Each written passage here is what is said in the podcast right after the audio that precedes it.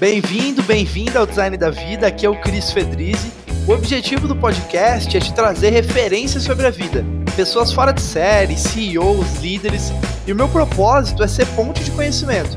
Eu quero te trazer o que existe de melhor para você lidar com seus desafios, alcançar seus objetivos. Através da nossa mudança, eu acredito que a gente pode criar um Brasil melhor, um mundo melhor.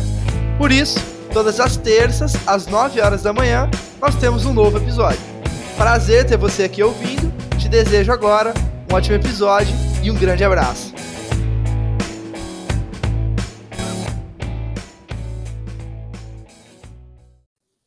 Fala pessoal, Cris Fedrizzi aqui do Design da Vida, super animado para essa conversa hoje com a Bel. A Isabel Lopes é PhD em Filosofia pela PUC de São Paulo, né? E também, hoje, nesse momento que a gente está gravando, é gerente de produto sênior no iFood. Além disso, ela foi considerada pelo LinkedIn a top 10 criadoras de conteúdo né, sobre saúde mental. E o propósito da Isabel é te ajudar a ter uma vida mais calma e uma vida mais leve, né? Mas sem mais títulos e explicações, Isa, ou Bel, como você se define? Boa. Cris, tudo bem? É, primeiro, pode me chamar de Bel, com certeza. Acho que nem meus pais me chamam de Isabel mais. Eu coloco Isabel no LinkedIn por pura formalidade da plataforma mesmo, mas é Bel, até tem entre parênteses, né? É, mas você já fez um ótimo resumo sobre mim. É, acho que além da, da formação acadêmica, né, dos títulos acadêmicos e da carreira corporativa, eu diria que eu me defino simplesmente como uma pessoa que está tentando viver a vida mais leve possível, né? Você até comentou sobre isso, né? Que o, que o meu propósito é ter uma mente mais calma e uma vida mais leve. E acho que hoje eu me defino dessa forma mesmo, assim. Acho que, para mim, o autoconhecimento e, e essa busca por uma mente calma tem sido bem centrais, assim, na minha vida e as outras atividades têm sido ferramentas para eu chegar nesse lugar. Uh, tá, já vou pegar aqui um, um tópico que você falou. Tipo, qual a diferença de. Porque a maioria das pessoas está falando de alta performance, né? E assim, não sei, não, não sei se elas são excludentes, né? A calma e a alta performance, tipo, a qualidade de vida e a alta performance. Mas, primeiro, por que, que você escolheu falar sobre isso? Tipo, focar nesse assunto? Boa, vamos lá, vamos dividir minha resposta em duas. Acho que você acabou fazendo duas perguntas em uma. É, acho que, primeiro de tudo, existe realmente essa confusão né, entre alta performance e uma vida mais leve, uma vida mais calma. Mas, na verdade, uma coisa não tem nada a ver com a outra. Né, porque quando você precisa de uma, de uma boa performance no seu trabalho, você precisa ter uma visão muito clara e muito objetiva dos problemas que você tem para resolver.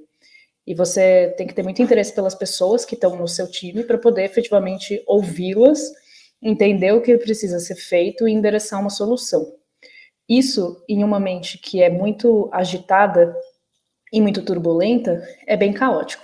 Né? E não é à toa que as pessoas ficam super estressadas e se esgotam no dia a dia do trabalho. Então, a mente calma, na verdade, ela é uma mente objetiva, ela é uma mente clara que olha para uma situação e é capaz de separar o estresse, a emoção negativa ali do, de uma tensão no trabalho, de um conflito, com resolver aquela situação que está ali na sua frente. Então, acho que na verdade é até o contrário, assim, acho que as pessoas com as melhores performances que eu conheci são as pessoas com a mente mais calma que eu já vi, assim, pessoas que são super calmas para falar, que tomam um tempo para ouvir bem o problema, delinear bem o problema e então partir para uma solução. E eu gosto muito de falar sobre esse assunto, porque eu sempre fui uma pessoa muito ansiosa, eu nem sempre fui uma pessoa calma. Ainda tenho bastante trabalho pela frente sobre isso, na verdade. É, e eu vejo que o universo corporativo ele é muito cheio de tensões, muito cheio de insegurança, muito cheio de medos, e, e isso atrapalha o dia a dia do trabalho. Né? As pessoas elas entram em conflitos durante uma reunião, ou elas se sentem inseguras para expor uma opinião sobre algum assunto, ou elas têm medo de falar com, com as lideranças sobre algum tema, e isso gera uma série de atritos que mais atrapalham o desenvolvimento né, de um produto, de um serviço, de uma empresa, do que efetivamente ajudam nisso. Então, eu escolhi falar sobre esse tema porque eu comecei a estudar sobre autoconhecimento pensando em mim, né, em mim mesma, em como é que eu posso eliminar os conflitos da minha mente. E eu comecei a perceber que essas mudanças que eu fui fazendo para minha vida pessoal começaram a é, surgir efeitos dentro do meu dia a dia do trabalho. E eu pensei, cara, eu acho que existe um caminho aqui para eu compartilhar isso que eu estou aprendendo, porque se está me fazendo bem, pode fazer bem para mais alguém. Legal. Nossa, é, você já falou várias coisas ali que daria para fazer tipo, um podcast em cada um, assim, sabe? É, então, por exemplo, você falou sobre ter uma visão clara dos, dos problemas, né? E no design thinking e outras metodologias, elas têm esse olhar bastante sobre definir bem o problema, né? Então, e, e, mas não, não vou entrar nisso, porque só aí daria um podcast, como eu falei. Mas, mas, mas vamos falar assim do, do ser racional. Tipo, eu tenho pensado muito sobre isso, sabe? Porque quanto mais eu, eu aprendo modelos mentais, é, que, que, que eu quero dizer com isso? Métodos e um olhar bem racional para o mundo, tipo, um olhar um, um, olhar um tanto científico para o mundo, é, me diminui a incerteza do viver. E logo eu acabo tendo mais calma e resolvendo os problemas de uma forma mais tranquila mesmo, sabe? Tipo, é quando. E aí eu vou trazer uma coisa que eu tava refletindo ontem, eu acho. Que eu tava pensando assim, cara, quando eu tô estressado, ou quando eu tô não calmo, vamos chamar esse estado de não calmo, ansioso, sei lá, é, quer dizer, é um sinal para mim hoje de que eu não sei Entendeu? Porque assim, tipo, quando eu sei, quando eu tô entendendo o que tá acontecendo, eu tô calmo, entendeu? Tipo, o mestre, a gente vê um mestre, né? Vem uma imagem de um mestre na cabeça, sei lá. A primeira imagem que vem é que ele tá calmo, né? E, enfim, comentários sobre isso, faz sentido ou não? E o que, que você acha? Eu acho, eu acho que faz muito sentido o que você está falando sobre essa postura do eu não sei é, aquela postura bem. Ah, aquela frase bem famosa da filosofia, né? De Sócrates, né? Só sei que nada sei e tal. Não queria fazer o clichê da, da filosofia, porque eu fiz doutorado em filosofia, mas é que essa frase é realmente boa, assim. É, mas você tá certo, assim. O problema que eu vejo é que a gente se porta no dia a dia como o contrário. A gente acha que a gente tem muitas certezas no nosso dia. Né? A gente acorda de manhã e, puta, eu sei exatamente o que vai acontecer no meu dia, eu sei exatamente como são as pessoas com quem eu convivo de uma forma rotineira, eu sei tudo, né? Eu sei sobre mim, eu sei sobre o outro e eu sei sobre o que vai acontecer. E, só que, na verdade, você não sabe, né? Porque você está o tempo inteiro olhando para aquilo que você pensa sobre as coisas que você está vendo, né? O mundo que você vê é um, é um reflexo daquilo que você interpreta. Né? E, e, ser e parecer são coisas muito diferentes, né? Só que você olha para as coisas e elas parecem ser de uma certa forma que você usou lá do seu passado, né, para interpretar. Só que as pessoas mudam o tempo inteiro, as situações mudam o tempo todo. Então, na verdade, você está todo dia conhecendo as pessoas de novo. E e o problema, então, é que a gente acha que a gente sabe de tudo, mas na verdade a gente não sabe de nada. E a gente precisa ter coragem de admitir isso para poder ver o que realmente está acontecendo. Porque senão a gente entra em uma série de conflitos e de achismos que, enfim, não levam a lugar nenhum. Né? Então, tem a ver com lidar com, com a incerteza, né? Isso que a gente está falando, né? Sim. Sim, com certeza. Eu acho que tem um pouco a ver com isso que você falou do, do ser racional, né? É que o que eu entendo é muito que a gente pensa coisas o tempo todo, a gente tem uma série de pensamentos na nossa mente o tempo todo, o dia inteiro, todos os dias, né?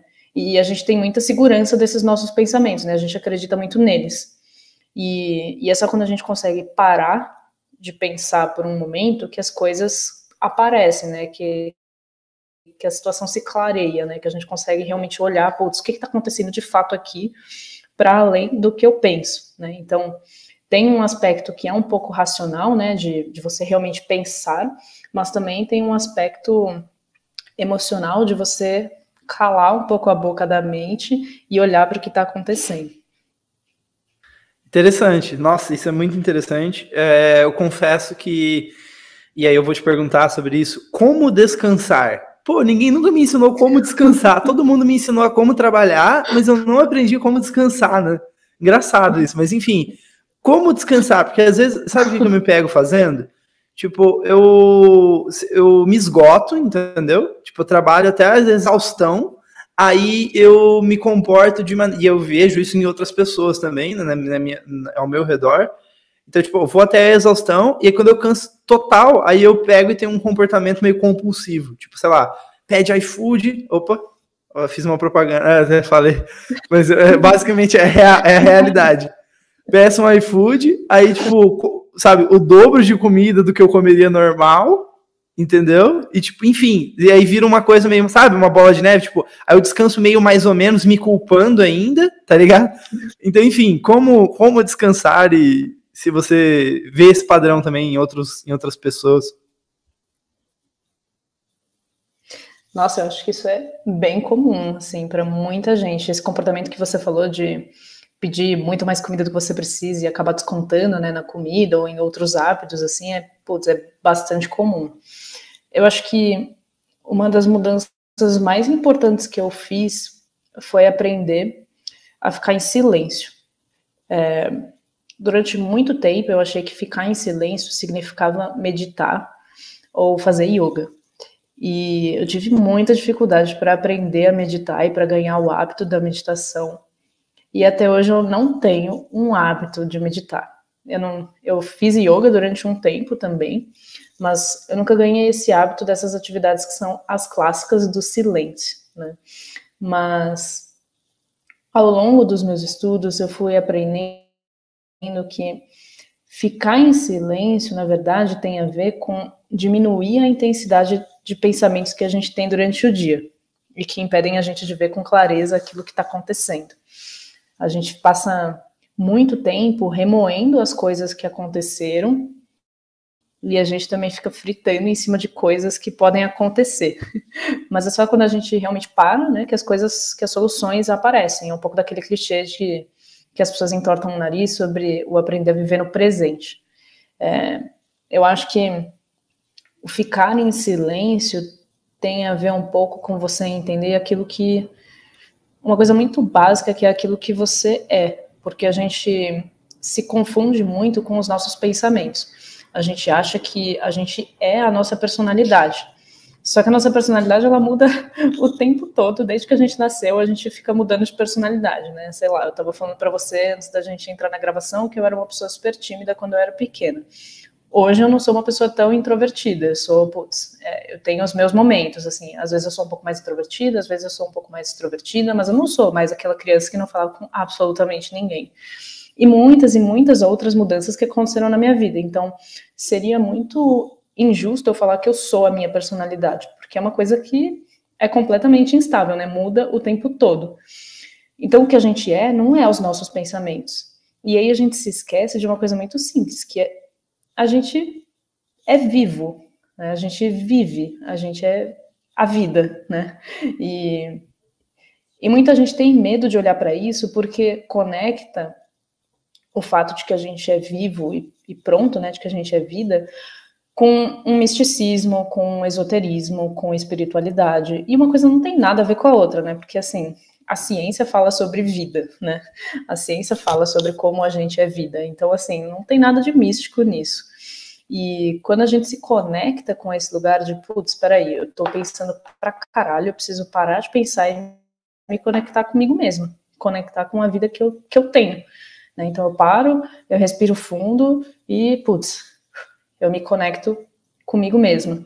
E, e esse lugar de silêncio, ele traz um. Eu vi que você respirou fundo agora. Já tô praticando aqui, é ao vivo. Esse lugar. Mas é sério, assim, porque esse lugar ele traz uma paz gigantesca, porque tudo aquilo que preocupa a gente são os nossos pensamentos e a gente engrandece demais os nossos pensamentos, a gente fica muito autocentrado durante os nossos dias. E quando a gente para para pensar, caralho, mas pera, fora dos meus pensamentos eu só tô viva, né? Tá, tá tudo bem aqui. Nesse instante em que eu tô, que tá acontecendo agora, tá tudo bem. E isso te dá um gás para você, putz, continuar, para você resolver um problema, para você olhar para uma situação, para ficar tudo bem. O problema é que a nossa sociedade, ela induz a gente a ficar se distraindo o tempo inteiro. Então, você acorda de manhã já olhando para o celular, daí você fica trabalhando o dia inteiro, daí você sai do trabalho você, sei lá, ou fica na frente da TV, ou você volta para o celular, ou você vai sair com pessoas, daí você volta para casa, daí você toma um banho, daí você dorme, você está o tempo inteiro distraído. E mesmo o hábito que você falou, né, de pedir comida para caramba e tudo mais, isso também é uma forma de distração. A gente está o tempo inteiro fugindo da gente.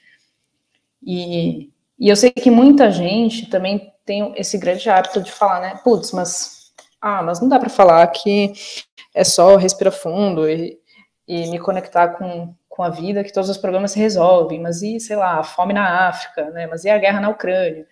É, eu sei que muitas pessoas tentam desbancar muitas ideias de autoconhecimento de saúde mental com base em premissas assim. Mas a verdade é que essas ideias elas são muito difíceis de serem aplicadas. O que eu estou falando aqui, de putz, vamos respirar fundo, tirar os pensamentos da frente, só entrar em contato consigo mesmo, é uma coisa que eu estou praticando há quatro anos. Então, assim, não foi na minha primeira semana, na minha primeira tentativa que eu consegui entender o que é isso. Eu demorei um tempo. Então, não adianta você desbancar a ideia falar que você não consegue, que ela é boba, ou que ela não, não abrange todas as situações, só porque você não consegue fazer, né? São coisas bem diferentes. Então, vamos tentar listar, tipo, três mudanças que quem tá ouvindo aqui e eu também poderia tentar fazer, tá ligado? Tipo, sair aqui e a partir de hoje, depois vai mandar mensagem para Bel e para mim falando como tá se sentindo. Mas, tipo, quais, quais mudanças poderia fazer que são simples, que dá para sustentar, sabe? E que talvez já seja, mude bastante, assim, em relação à, à saúde mental e calma. Bom, hum, vamos pensar. Eu acho que uma delas, então, é essa. Não vamos descartar essa que eu falei, essa é uma, com certeza. De, reservar tempo para ficar em silêncio. Reservar um tempo para ficar em silêncio ou simplesmente uh, observar mais, né, trazer para consciência os pensamentos que você tem. Enquanto você está fazendo as coisas, né, enquanto você está numa reunião, é que isso é muito comum, né? Você está fazendo uma coisa, mas na verdade na sua mente você está fazendo outra, né? Daí você está, sei lá, sentado, as pessoas acham que você está sentado de boa no sofá da sua casa, não fazendo nada, né? Eles falam, nossa, que vida boa, né? A pessoa tá lá sentada. Mas na verdade ela tá lá fritando um milhão de pensamentos, em um milhão de coisas, pensando em um milhão de problemas, ela tá tudo menos sentada de boas, né? Então, é muito mais um trazer para a consciência um pouco do momento presente, né? Que é essa, esse encontro consigo mesmo, que é esse eliminar os pensamentos e se conectar com o que está acontecendo de fato agora. Né? É, eu acho que essa é uma mudança que putz, é bem difícil de fazer, mas que assim traz um impacto bem legal assim para o seu dia a dia. Aprender a ficar mais no presente. O clichê é um clichê é porque é verdade, não é à toa. É que a gente tem muito medo de encarar esse clichê, então ele acaba passando batido. E as pessoas simplificam demais, mas é bem difícil. Mas é uma grande mudança. A outra mudança, eu acho que tem uma outra coisa que eu posso falar. Tem uma mudança que foi muito importante para mim, que foi aprender é, um pouco daquilo que eu comentei mais cedo, que o que eu vejo é resultado do que eu penso. Então, sou eu que escolho ficar irritada em uma reunião. Sou eu que escolho se eu quero ficar insegura em um relacionamento. É, sou eu que escolho ficar em paz em alguma situação de conflito. Sou eu que escolho tudo o que eu quero sentir. Por mais que às vezes não pareça, por mais que às vezes você tenha dificuldade de entender isso, principal, porque, principalmente porque as pessoas elas escutam isso e elas tentam logo de cara aplicar para aquelas pessoas com quem elas mais ficam putas, né? É, o pai, a mãe, é, o, o, namorado, a namorada, o marido, a esposa, é, todas aquelas relações bem especiais, bem íntimas, que tem muitos conflitos, as pessoas vão lá e ouvem isso e tentam direto aplicar nessas pessoas. Gente, não dá, não é assim. Se você for tentar por esse caminho, você vai se frustrar com essa ideia e vai ficar nada a ver o que essa menina tá falando, ela não faz ideia, são as pessoas que me fazem ficar puta assim. Só que uh, essa liberdade de entender que eu sou a única responsável pelo que eu sinto foi fundamental para eu aprender a entender e a gerir melhor as minhas emoções. Isso me dá uma independência muito grande. E entender e, conseguir praticar isso em pequenas coisas, né? E, e conseguir praticar isso em uma coisinha, isso te dá um resultado bom, daí você tenta em mais uma, daí você consegue de novo, e mais uma, e mais uma, traz um impacto positivo muito grande. É, a combinação dessas duas dessas duas mudanças é muito poderosa, porque você aprende que, diante de uma situação de conflito, você consegue reconhecer que você está pensando várias coisas sobre aquela situação, é uma situação qualquer de conflito, você consegue perceber que você está tendo vários pensamentos sobre aquela situação e que você tem a possibilidade de se conectar com o que realmente está acontecendo e considerar as outras pessoas ao seu redor. E com isso você consegue pensar, putz, sou eu que estou interpretando o que essas pessoas estão me dizendo da forma como eu quero interpretar e eu estou me sentindo mal com isso. A terceira mudança, eu acho que pensando junto agora, enquanto eu estou falando, é aprender a ouvir as outras pessoas. A gente é muito autocentrado. Tudo bem, não tem problema, a nossa sociedade induz a isso. A nossa sociedade é muito do eu preciso ter uma personalidade forte, eu preciso vencer na vida, eu preciso ser alguém, eu preciso ser foda, não sei o quê. E isso faz com que a gente fique muito dentro do nosso próprio universo. Só que o problema é que está todo mundo dentro do próprio universo. E a gente acha que a gente está se relacionando, mas na verdade a gente está achando que está se relacionando, mas cada um dentro do seu mundinho. Assim. Isso gera todos os conflitos que a gente vive nos nossos dias. O que a gente precisa aprender a fazer é considerar as outras pessoas. Então, diante de uma situação de conflito, se alguém fala alguma coisa que, que foi rude ou falou alguma coisa que te fez mal de alguma forma, essa pessoa com certeza pensou alguma coisa para falar aquilo que ela quis te falar. Mesmo que aquilo tenha sido de uma forma de ataque, ela estava com raiva de você, ela estava querendo expressar alguma sensação que ela estava tendo, né? Porque é medo no fim do dia, né? Você sente que você precisa tanto se defender que você precisa atacar o outro. Então essa, então basicamente as pessoas que estão te atacando, elas estão morrendo de medo e elas estão te atacando. E aí a sua escolha muitas vezes é atacar a pessoa de volta. Então é você alguém te ataca porque tá morrendo de medo e você vai lá e fala: ah, "Você tá com medo? tem razão para ter medo. Então, toma aqui que eu vou te atacar de novo, né? Isso é muito mais lúdico quando a gente olha, sei lá, tipo uma criança, né? Tipo, tem uma criança que tá com medo e aí você vai lá e assusta a criança, né? Sei lá. Você não, não escolheria, né, assustar uma criança. Você escolheria ir lá e falar com ela e tirar o medo dela, entender o que ela tá sentindo, entender por que, que ela ficou com medo e tudo mais. Mas a gente tem dificuldade de olhar para isso né, no, no, nosso dia, porque a gente também fica tentando se defender, né? Então a gente ataca de volta quando na verdade as pessoas só estão pedindo ajuda. E aprender a considerar o outro é uma forma de você eliminar os pensamentos da sua mente, olhar para o que está acontecendo, ver que tem pessoas expressando coisas que elas pensam igual você faz e tentar entender uma forma de como você pode ouvir aquela pessoa. Né? É, tem bastante gente que chama isso de comunicação não violenta, é, né, essa, a comunicação não violenta é um, é um, caminho que, putz, tem bem a ver com isso que eu estou falando também, né, sobre ouvir o outro, entender o outro, o porquê o outro está se manifestando como está, e a partir daí entrar em uma posição de tentar ajudar a pessoa e efetivamente encontrar uma solução. Eu acho que a combinação dessas três coisas já é um ótimo treino, assim, para todo mundo. Caraca, é um treino para a vida, eu acho, na verdade, porque é, tem Sim. que ficar se lembrando disso, né? Porque, tipo, isso todos são conceitos que eu já vi, mas que, sinceramente, tipo, é, eu paro, entendeu? Então, tipo, por exemplo, então vou recapitular aqui, três coisas que você falou. Primeiro, observar seus pensamentos e estar presente, né? Ao invés de deixar o turbilhão de pensamento ficar toda hora, né? Passando. É, segundo, é, assumir responsabilidade pelo que você sente, certo? E a sua atitude, né, perante as situações da vida. E terceiro, é ouvir as pessoas, né? Se colocar no lugar das pessoas.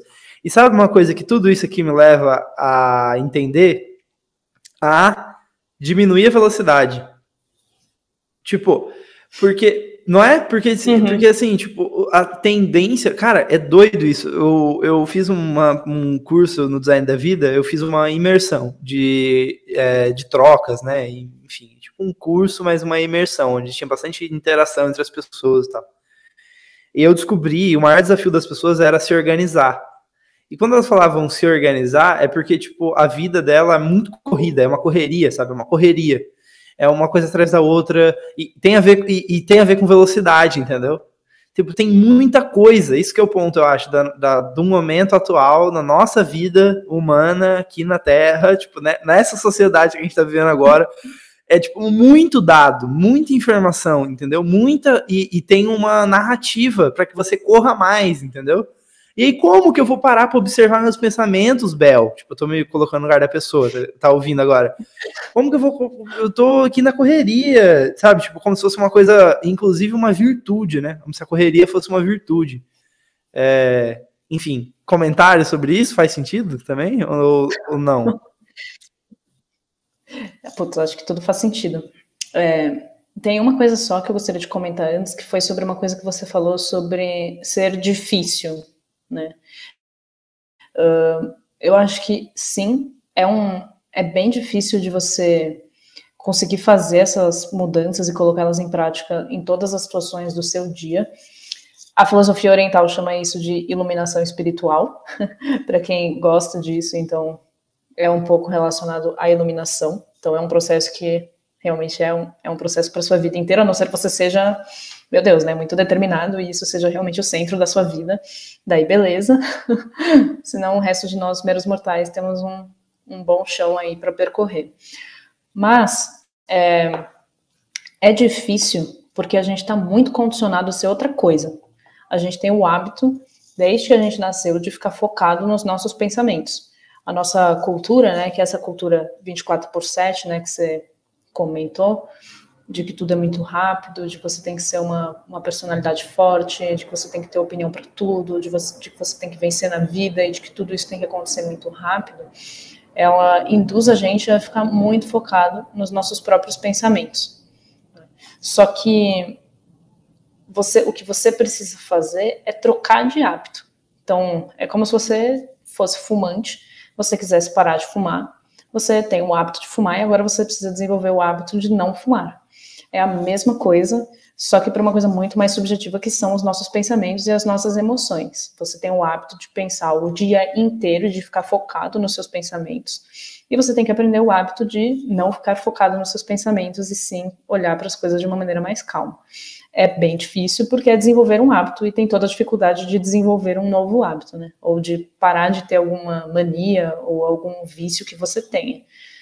Você precisa de muita força de vontade e você precisa acreditar muito naquilo que você está buscando.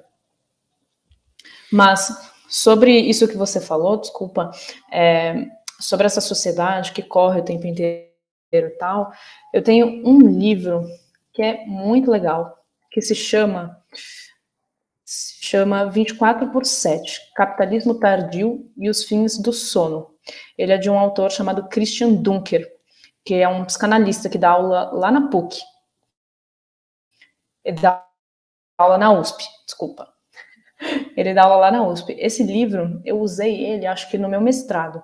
É um livro muito, muito legal. E ele fala exatamente sobre isso que você está falando, dessa corrida desenfreada, de como a nossa cultura é, promove essa, essa nossa vida super acelerada. É um livro muito legal, vale muito a pena.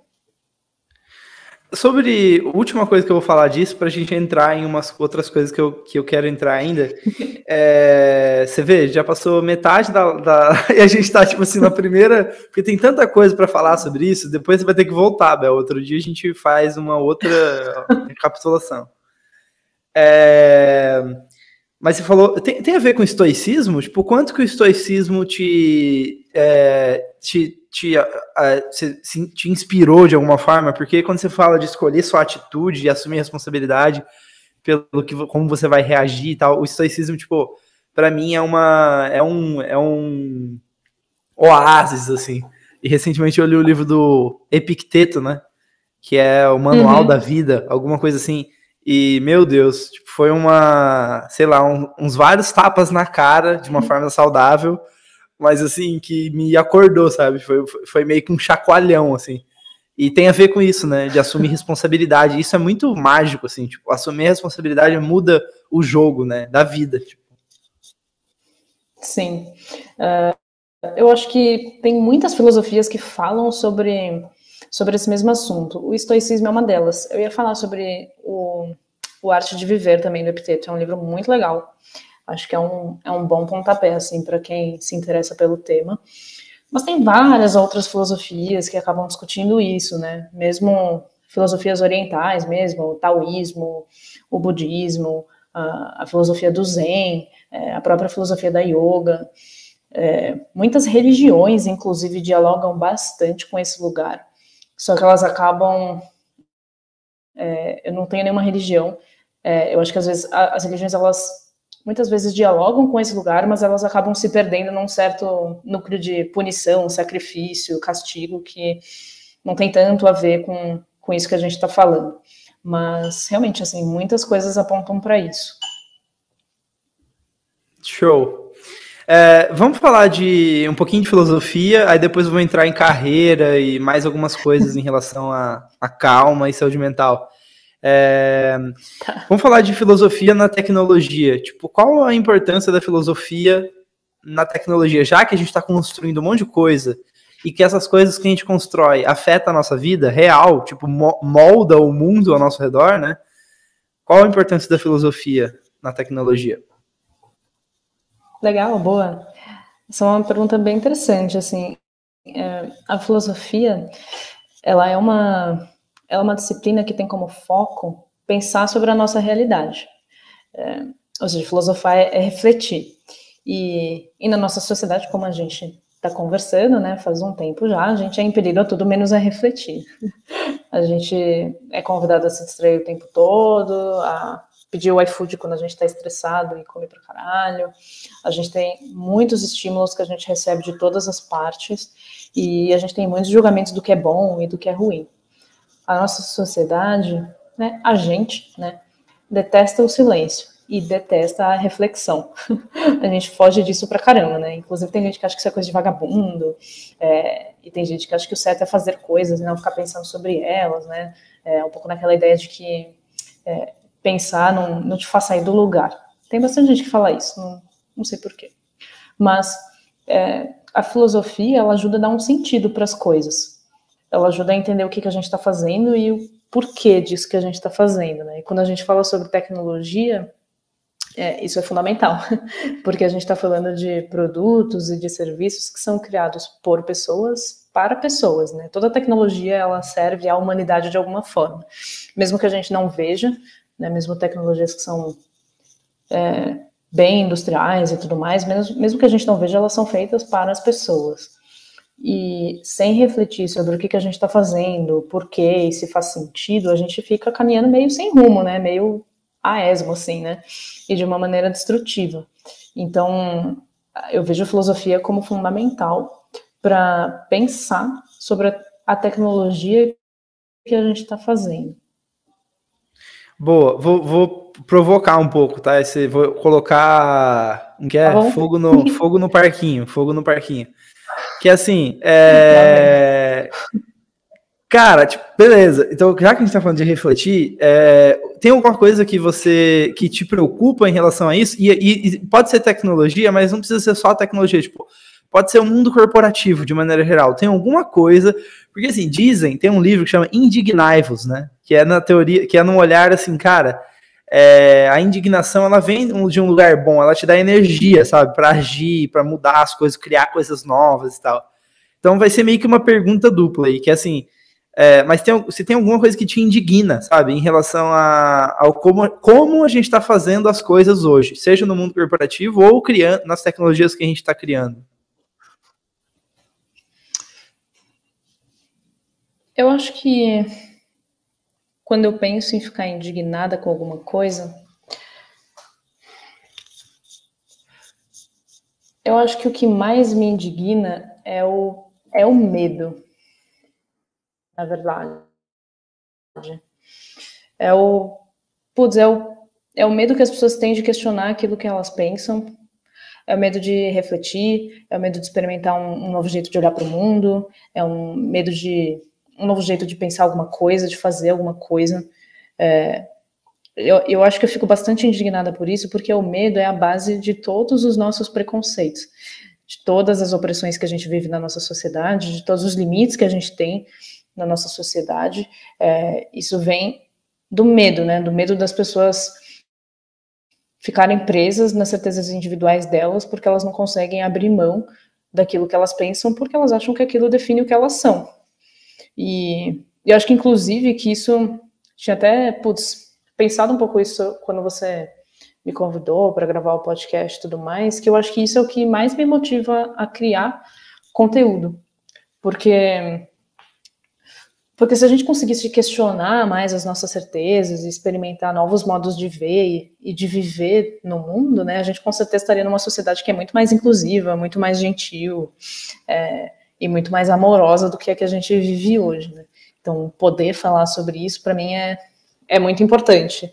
Falar um pouco sobre essa indignação, assim, porque eu poderia falar sobre qualquer outra coisa, né? Eu poderia falar sobre qualquer outra reclamação, mas nenhuma realmente me pega tanto quanto o medo que a gente tem de, de questionar, de abrir mão dos nossos pensamentos mesmo.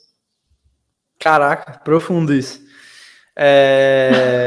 Não, sério, é profundo porque eu já estudei sobre isso e eu li um livro que eu vou deixar de sugestão aí para quem tá vendo, porque às vezes a gente acha que ah, o medo, sei lá, tipo, sabe, como se fosse um negócio muito pequeno, mas é porque talvez a gente não se deu conta Sim. do tamanho que é isso, né, do que você tá falando que novamente o medo Sim. gera agressividade, né? Tipo, o medo é, gera essa sensação de fuga e de ficar fugindo de comer o iFood dobrado. Tipo, o medo ele gera várias coisas, né? Então, e aí esse livro é do Krishnamurti, que é um indiano, se eu não me engano, e ele é, ele é um, um tanto um tanto guru, que não um, tanto guru meio filósofo também. Então, é, é, bem interessante, tem que ler com, né, com filtros, né? Mas assim, é bem legal. O livro chama On Fear.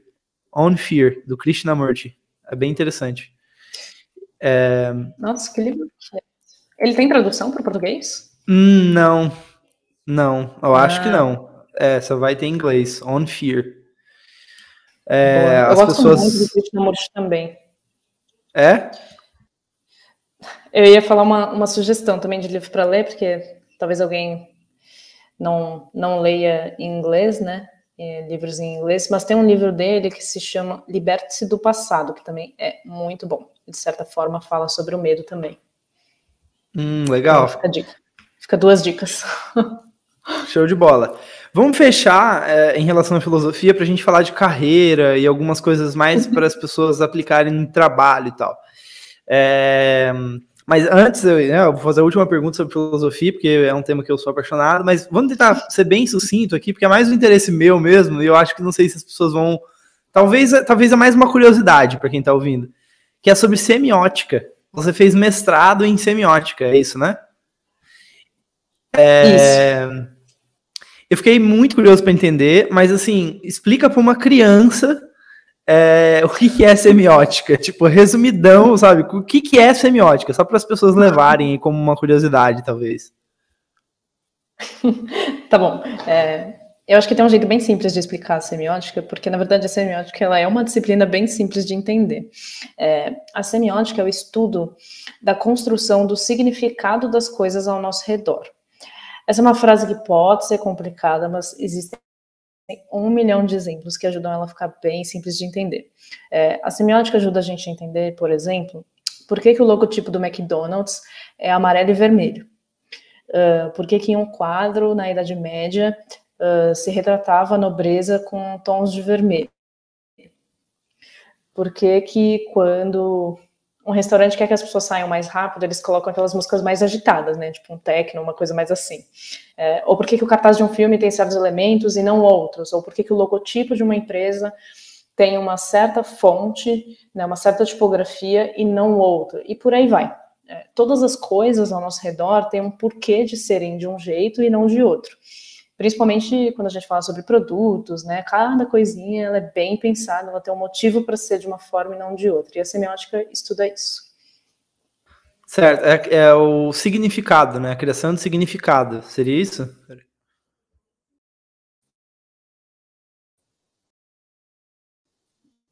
Sim. Perfeito. E, mas, tipo, por que que isso é, é, relevante? Tipo, entendeu? Tipo, como que você, sei lá, como você hoje aplica isso, sabe? De, se tem alguma coisa, eu sei que tem, mas enfim, é, para tentar tangibilizar um pouco, tipo, na criação de produto, por exemplo. Cara, eu acho que esse exemplo do McDonald's é um bom exemplo é, do porquê que o logotipo é amarelo e vermelho, porque são cores que induzem a fome, né, que te deixam num estado de alerta, que te deixam com fome. Então você passa na frente de um McDonald's e você, putz, você fica com fome, você fica com vontade de ir lá. Isso não é só porque é o McDonald's, porque vende hambúrguer e porque eles fazem bastante comercial. Tem toda uma simbologia da marca por trás que te induz a isso. É, uma outra coisa sobre a semiótica, que é sobre o exemplo do restaurante. Quando eles querem que as pessoas vão embora para eles poderem fechar, ou enfim, para circular pessoas mais rápido, eles colocam músicas mais agitadas. Por quê? Porque isso faz com que você a sua mente fique mais acelerada, né? O seu batimento cardíaco aumenta, eu acho, e aí você vai embora mais rápido, né? Você come mais rápido e vai embora mais rápido. Então, é, esses são dois exemplos bem do dia a dia e, e coisas de marketing mesmo de produto. Mas você pode pegar exemplos mais políticos. Né? Quando o Bolsonaro foi criar os vídeos de campanha dele, se você reparar, tinha uma certa escolha de objetos de cena que compunham o fundo onde ele estava gravando a cena. Cada objeto tem um porquê de estar tá lá. É, é, quando o Putin foi fazer uma certa declaração sobre a Ucrânia durante um certo dia que era simbólico, ele escolheu porque era um dia simbólico para falar sobre alguma coisa que ele queria. Ele não escolheu um dia qualquer dizer. Então, a, a construção de sentido, ela é, ela existe para tudo o tempo inteiro. Por isso a Perfeito. importância da semiótica, né? As coisas não, não são ao acaso. Perfeito, porque a própria a, a sua própria linguagem nasce dos símbolos, né? Eu acho que aí é uma coisa mais profunda Exato. ainda, né? Então, às vezes a gente não sabe, mas a gente também está sendo. Quando a gente fala que o ambiente impacta a gente, né? E aí os marqueteiros de plantão, e eu me incluo nisso, do, dessa visão do marketing, o marketing utiliza disso em cada detalhe, né? Tipo, da, de uma experiência. Uhum. O designer também usa isso, né? Pra caramba, né? Então, enfim. Sim. Mas Beleza, vamos deixar de curiosidade aí para quem quiser pesquisar mais depois. Eu queria depois, sério, assim, tipo, isso é uma coisa que tem muito interesse, tá? Um outro momento a gente conversa, mas porque eu acho muito curioso e, e eu consigo ver que isso deve expandir sua cabeça, né? Tipo, para olhar para o mundo, deve, sei lá, deve dar uma visão do mundo que mais profunda, sei lá, eu acho muito curioso. Sim, exato. Tá, vamos falar de carreira então. Galera, tem uma, umas pessoas entrando aí agora também. Vamos falar de carreira. É... Pessoal, tô falando que tem alguém, pessoas entrando porque a gente tá ao vivo, tá? Então quem tá ouvindo o podcast depois aí, enfim, fica o convite no próximo, ao vivo, só entrar lá no, no Instagram e vir participar da próxima vez. É... Mas vamos falar então sobre carreira. O que, que você pensa sobre carreira? Tipo, bem, bem amplo mesmo, assim, tipo, como olhar, como olhar para a carreira, sabe? Tipo, eu me especializo ou não, é, eu faço uma coisa que eu gosto, ou whatever, não importa. É, eu faço alguma coisa que tem alavancagem, tipo, enfim, ou, como você pensa sobre carreira? Cara, eu acho que carreira é uma coisa muito pessoal de cada um. Tem, tem gente que gosta de se dedicar muito à vida profissional, então sim faz sentido pensar numa carreira que é, putz, vai te alavancar e vai te uh, colocar em, em, posições que você sonha no universo corporativo e tudo mais, né? E para outras pessoas tem outros pesos, então vai um pouco de cada um entender qual é a importância da carreira na sua vida. É, na minha percepção, eu acho que a gente precisa olhar para a carreira de uma forma analítica. Por quê? Porque as empresas elas tentam vender a ideia de que o trabalho precisa ser o centro das nossas vidas. E eu não acredito nisso. Essa é a minha ótica sobre carreira. Eu acho que as pessoas, as empresas, as altas lideranças, né, porque as empresas são feitas por pessoas, tentam fazer com que a gente compre essa ideia de que o trabalho é o centro de tudo, e eu não acredito nisso. Eu amo o que eu faço. Eu amo ser gestora de produto. Mas para mim, essa é uma atividade né, o centro da minha vida. E, e foi um pouco do que a gente comentou lá no começo. Isso não tem nada a ver com performance, porque eu sempre fui uma pessoa desde pequenininha muito dedicada a fazer todas as atividades que eu gosto muito bem. Eu sempre fui muito perfeccionista. E o trabalho não é diferente. Eu vou atrás, eu aprendo o que eu preciso aprender. Se eu tenho algum gap de desenvolvimento, eu vou correr atrás para desenvolver eu vou conversar com outras pessoas para entender como eu posso fazer o meu trabalho de uma maneira mais eficiente, como eu posso melhorar a minha performance, como eu posso fazer um trabalho bem feito, como eu posso fazer a diferença na empresa onde eu estou. Eu vou atrás disso, mas porque eu gosto de fazer isso. Eu gosto de fazer isso com todas as atividades que nas quais eu me divirto e o trabalho para mim é uma delas. Só que ele não é o centro da minha vida. Então, normalmente quando as pessoas falam sobre carreira, carreira é um caminho. Né? Carreira é só, o, significado de carreira é caminho. É uma estrada que você segue durante a sua vida. Só que comumente quando a gente pensa em, em caminho, em uma estrada, a gente pensa em, putz, existe uma vida e existe um caminho que a gente vai seguir. E normalmente esse um caminho é o caminho da sua carreira, né, do seu trabalho. E para mim, só não, eu só não vejo dessa forma tão central. Perfeito. Interessante isso. Porque, em sua maioria, realmente, assim, a carreira geralmente tem um olhar. É, um peso maior, né? Vamos dizer assim. Mas, assim, tipo, em relação a tempo, por exemplo, é, se você quiser comentar, tá? Tipo, o que, que você faz no seu tempo, no seu tempo essa trabalho? Tipo, o que, que são coisas que, que você gosta de fazer e que preenchem a sua vida? Cara, eu, eu, sempre fui uma pessoa dos cursos, eu amo fazer cursos. É, putz, eu faço um, eu faço curso de pintura, tenho oito anos. Eu tô nesse curso de autoconhecimento, que é numa escola chamada Coexiste, fica lá na Lapa, em São Paulo, é, há quatro anos.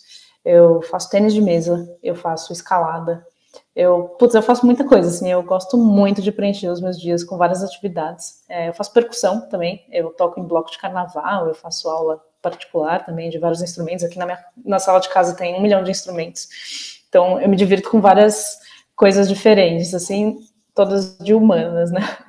Voltadas para arte e para filosofias no geral, assim. Que da hora, velho. Nossa, e, e, e, curioso, né? Porque provavelmente isso te ajuda também no trabalho, né? Sim, com certeza. É, muita gente pergunta qual é a relação que eu tenho, né, com com a filosofia no trabalho, por que, eu fiz um doutorado, se eu consigo usar, e assim, é um pouco do que a gente comentou sobre a importância da filosofia na tecnologia, né? Acho que todo hobby que você tem te ajuda de alguma maneira no trabalho, seja numa aplicação direta, como a filosofia tem, né? Uma aplicação direta de, putz, como é que eu me relaciono melhor com as pessoas aqui, como eu olho para os meus usuários, como eu olho para a construção do meu produto, ou então ela ajuda na construção da sua saúde mental, né? é, um esporte ou uma atividade que você goste de fazer, é, sair com seus amigos, é, um interesse por arte, por música, enfim, coisas que te tiram um pouco do estresse do, do cotidiano. Eu lembro que na minha banca do mestrado, tinha eu, o meu mestrado foi em cima de imaginários do sucesso do publicitário, porque eu sou formada em publicidade. E uma das pessoas na minha banca tinha me perguntado, cara, mas se eu gosto do que eu faço, qual o problema? Né, de eu ser de eu ter um excesso de trabalho, né, de eu trabalhar pra caramba. Qual é o problema disso eu gosto do que eu faço? Eu lembro que eu dei uma resposta faz, eu formei em 2017, faz tempo já, e a minha resposta seria a mesma ainda, que é, cara, é como se você namorasse alguém e tudo o que você faz é ficar com essa pessoa. É, tudo bem você gostar muito de uma coisa, tudo bem você ser apaixonado por um assunto, mas esse assunto não, não precisa dominar a sua vida. Não precisa ser tudo sobre esse um assunto. Então, tudo bem você gostar muito da sua carreira. Você não precisa ter uma única paixão na vida. entende? Ainda mais uma que é tão destrutiva, né? Porque você fica 10, 12, 14 horas sentado todo dia na frente do computador, é, putz, se estressando com várias coisas. Então, tudo bem você ser apaixonado pela sua carreira, mas assim, o que mais tem na vida além disso? É, que outras paixões você pode ter além da sua carreira? Uau, cara, eu tava precisando ouvir isso, assim, mas agora eu vou te fazer uma pergunta mais prática. é, como. Isso é uma coisa que eu venho há um tempo já notando. Tipo, eu já fui do extremo. Workaholic, blá, blá, blá. aí eu quase tive um burnout, tá ligado? Eu, eu mudei minha vida inteira, tipo, e fui, entrei no caminho do autoconhecimento nessa época também, há uns 5 anos atrás, mais ou menos, 6 anos atrás.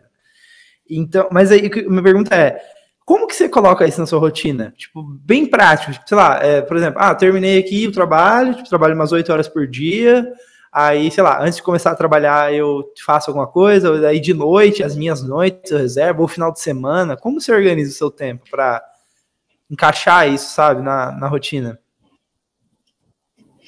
Eu acho que eu sempre fui uma pessoa muito regrada de. O meu contrato de trabalho é de oito horas diárias. Então eu trabalho as minhas oito horas por dia e acabou. Desde que eu comecei, no meu primeiro estágio, que foi numa, numa agência de, de publicidade na UGV, até hoje. Eu trabalho, é, obviamente, no estágio era seis horas, né? não era oito. Mas eu era a pessoa que dava o meu horário e eu sofria aquele bullying que as pessoas faziam. Não sei se as pessoas fazem mais, né? Porque, graças a Deus, a gente está no trabalho remoto, né? Então não tem mais esse tipo de piada do, ah, caiu a caneta, né? Vai para casa e tal. É, mas eu sofri muito isso desde o início, assim, da minha carreira. Quando eu já fiz coisas horríveis, tipo, de sair no meio de reunião, falando, ah, deu meu horário. Quando eu era estagiária e não, a reunião nem era sobre mim eu saía no meio da reunião e falava, gente, deu meu horário, desculpa, tchau, valeu. É, depois, quando eu, quando eu fui efetivada e ganhei um pouco mais de autonomia, eu comecei a recusar a reunião.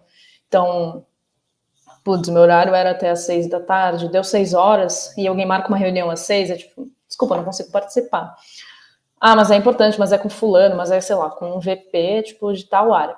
Desculpa, eu, eu entendo que a agenda dele é complicada, mas eu não consigo. eu tenho outras atividades e eu realmente não consigo participar. Desculpa, depois eu resolvo com, com as pessoas de forma assíncrona, sei lá. É, e eu acho que eu tenho vivido isso desde aquela época até hoje. Eu faço uma boa gestão do meu tempo. Eu acho que esse, para mim, é o segredo, assim, de você tem as suas oito horas diárias, e você organiza o seu tempo para caber dentro dessas oito horas. Eu tive uma vez um chefe que me falou, cara, se você não consegue fazer tudo o que você precisa fazer durante as suas oito horas, das duas uma.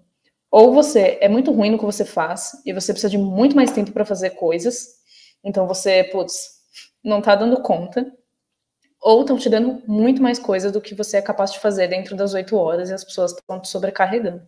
Então você precisa levantar a mão, nesse caso, e falar, não estou dando conta estou passando do meu horário para fazer, não vou passar do meu horário para fazer, a gente precisa repensar isso aqui.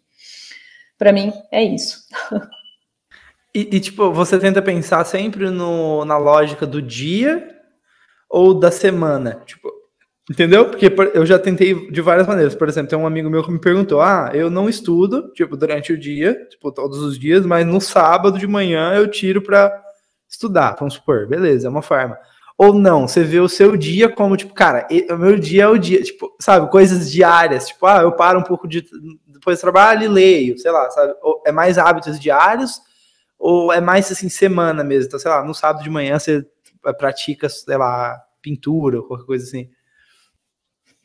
Eu tenho as minhas agendas de cursos, né? Então elas são um pouco mais fixas durante a semana. Então, durante a noite, em alguns dias da semana, eu tenho determinadas atividades. Mas fora isso, de pequenos hábitos, tipo ler, escrever e tudo mais, eu sou bem solta com isso. Até durante o, o mestrado e o, e o doutorado, estava comentando com você, né, antes de, de entrar também, que eu gosto muito de escrever, né, que nem você.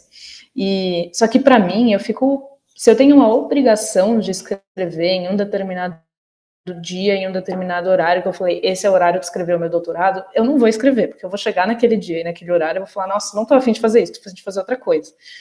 E às vezes para mim me dá uma vontade, putz, no meio do dia, cara, tô muito afim de escrever. Beleza, daí eu paro e eu escrevo um, um capítulo inteiro em uma hora, assim.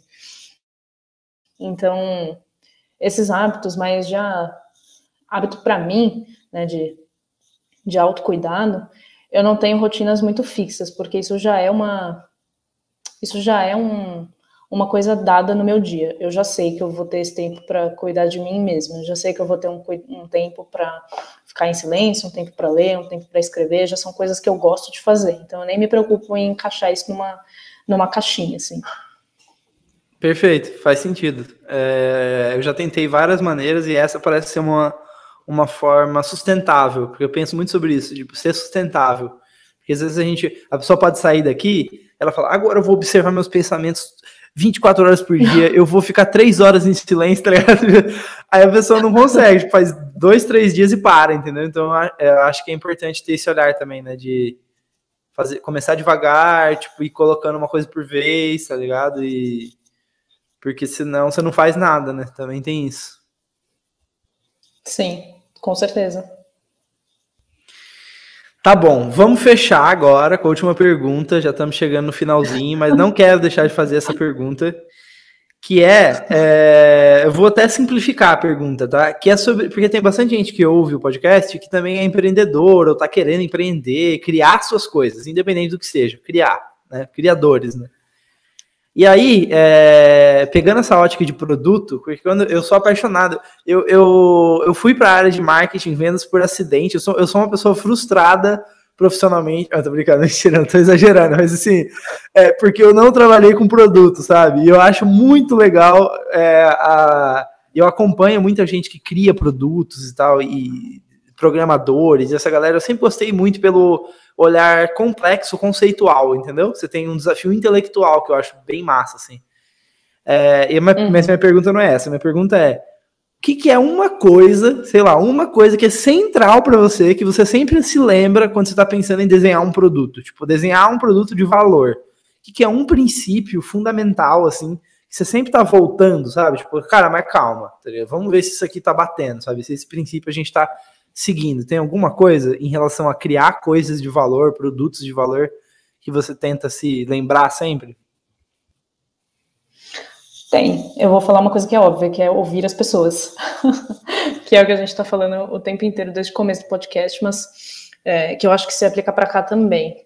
A gente só consegue criar produto que tem um alto valor quando a gente ouve as pessoas. Né?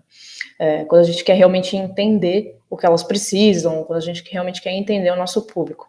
Então, não adianta você criar uma empresa só para encher o bolso de dinheiro. E, também não adianta você ficar perseguindo uma carreira só para você ter um cargo X e ter um zilhão de reais no banco, porque as empresas e as pessoas, né? Porque as empresas são feitas de pessoas. As empresas têm sonhos que são muito vaidosos assim com carreira, né? Então elas querem ser as primeiras em alguma coisa, daí elas querem ser as melhores, as melhores do país, as melhores do mundo, depois as melhores é, do, da galáxia, as melhores do universo, tipo, nunca chega no fim, assim, né? É, as pessoas têm esse sonho meio vaidoso, assim, né, de ser o primeiro e ser o melhor. E aí elas é, recheiam, né, fantasiam esse, esse sonho, que no fim é essa grande vaidade, essa grande ganância de não, mas eu quero ajudar as pessoas, meu produto é para ajudar as pessoas.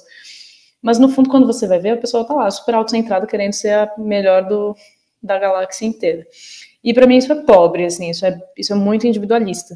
E, e eu acho que tudo que a gente cria é para as pessoas usarem. A gente falou sobre a importância né, da, da, da tecnologia, que é feita de pessoas para pessoas, e por isso que a filosofia é importante, para dar um sentido para tudo aquilo, né? Eu acho que a gente tem todo dia a oportunidade de aprender a olhar para fora do nosso próprio umbigo e considerar essas pessoas. E esse, para mim, é o princípio fundamental do trabalho: aprender a olhar para fora. Eu acho que quando a gente fala de cultura corporativa, a gente faz isso, mas quando a gente está no nosso dia a dia mesmo, é, a gente deixa isso de lado quando o prazo está apertado para a gente soltar alguma funcionalidade, a gente deixa a pesquisa para depois. A gente ouve os usuários só com dados quantitativos. A gente não vai fazer uma pesquisa para falar, entrevistar as pessoas. Não, só olhar os números já basta. E isso faz com que a gente se distancie das pessoas. E só que a gente não pode perder de vista que os nossos produtos são para elas. Então não adianta só olhar para números, a gente precisa olhar no olho delas, né? A gente precisa conhecer elas. E, e eu acho que para mim isso é o que faz a diferença. Uau! Obrigado, Bel. Foi maravilhoso aí a conversa. Agradeço o pessoal que ficou ouvindo até o final aí. Sigam a Bel depois lá no LinkedIn também. É só procurar Isabel Lopes e vocês vão, já vão encontrar. E é isso. Palavrinhas finais aí, Bel. Alguma coisa que quiser comentar ou divulgar, fica à vontade. E chegamos ao final aí da nossa conversa de hoje. Ah, é isso, Cris. Queria só agradecer você pelo convite, pelo nosso tempo. E agradecer também as pessoas que estão ouvindo aí desde o comecinho. Espero que todo mundo consiga levar um, um pouco do que eu falei para os seus dias e aplicar aí algumas das reflexões que a gente trouxe. Também me colocar à disposição, né? Caso alguém queira conversar depois, queira trocar uma ideia, é só me chamar lá. Show. Valeu, pessoal. Obrigado, Bel. Um abraço. Tchau. tchau, tchau. Calma, calma, calma, calma. Uma palavrinha antes de você sair. A ideia do podcast é enriquecer a vida de quem está ouvindo. E se você ficou até o final, significa que fez sentido para você. Então vamos fazer um combinado? Clique em compartilhar, copie o link do episódio, abre o seu WhatsApp agora, compartilha com os três amigos, é que são pessoas que também podem se beneficiar ouvindo dessa conversa que você ouviu agora. E uma última coisa é, você já segue a gente nas redes sociais? A gente compartilha pílulas com os melhores momentos em vídeo dos episódios. E também uma chance de você falar com a gente, dar sugestão, dar feedback, pra gente evoluir o design da vida juntos, tá? Mas, por enquanto é isso. Muito obrigado. E a gente se vê na terça que vem, às 9 horas da manhã. Forte abraço. Tchau, tchau.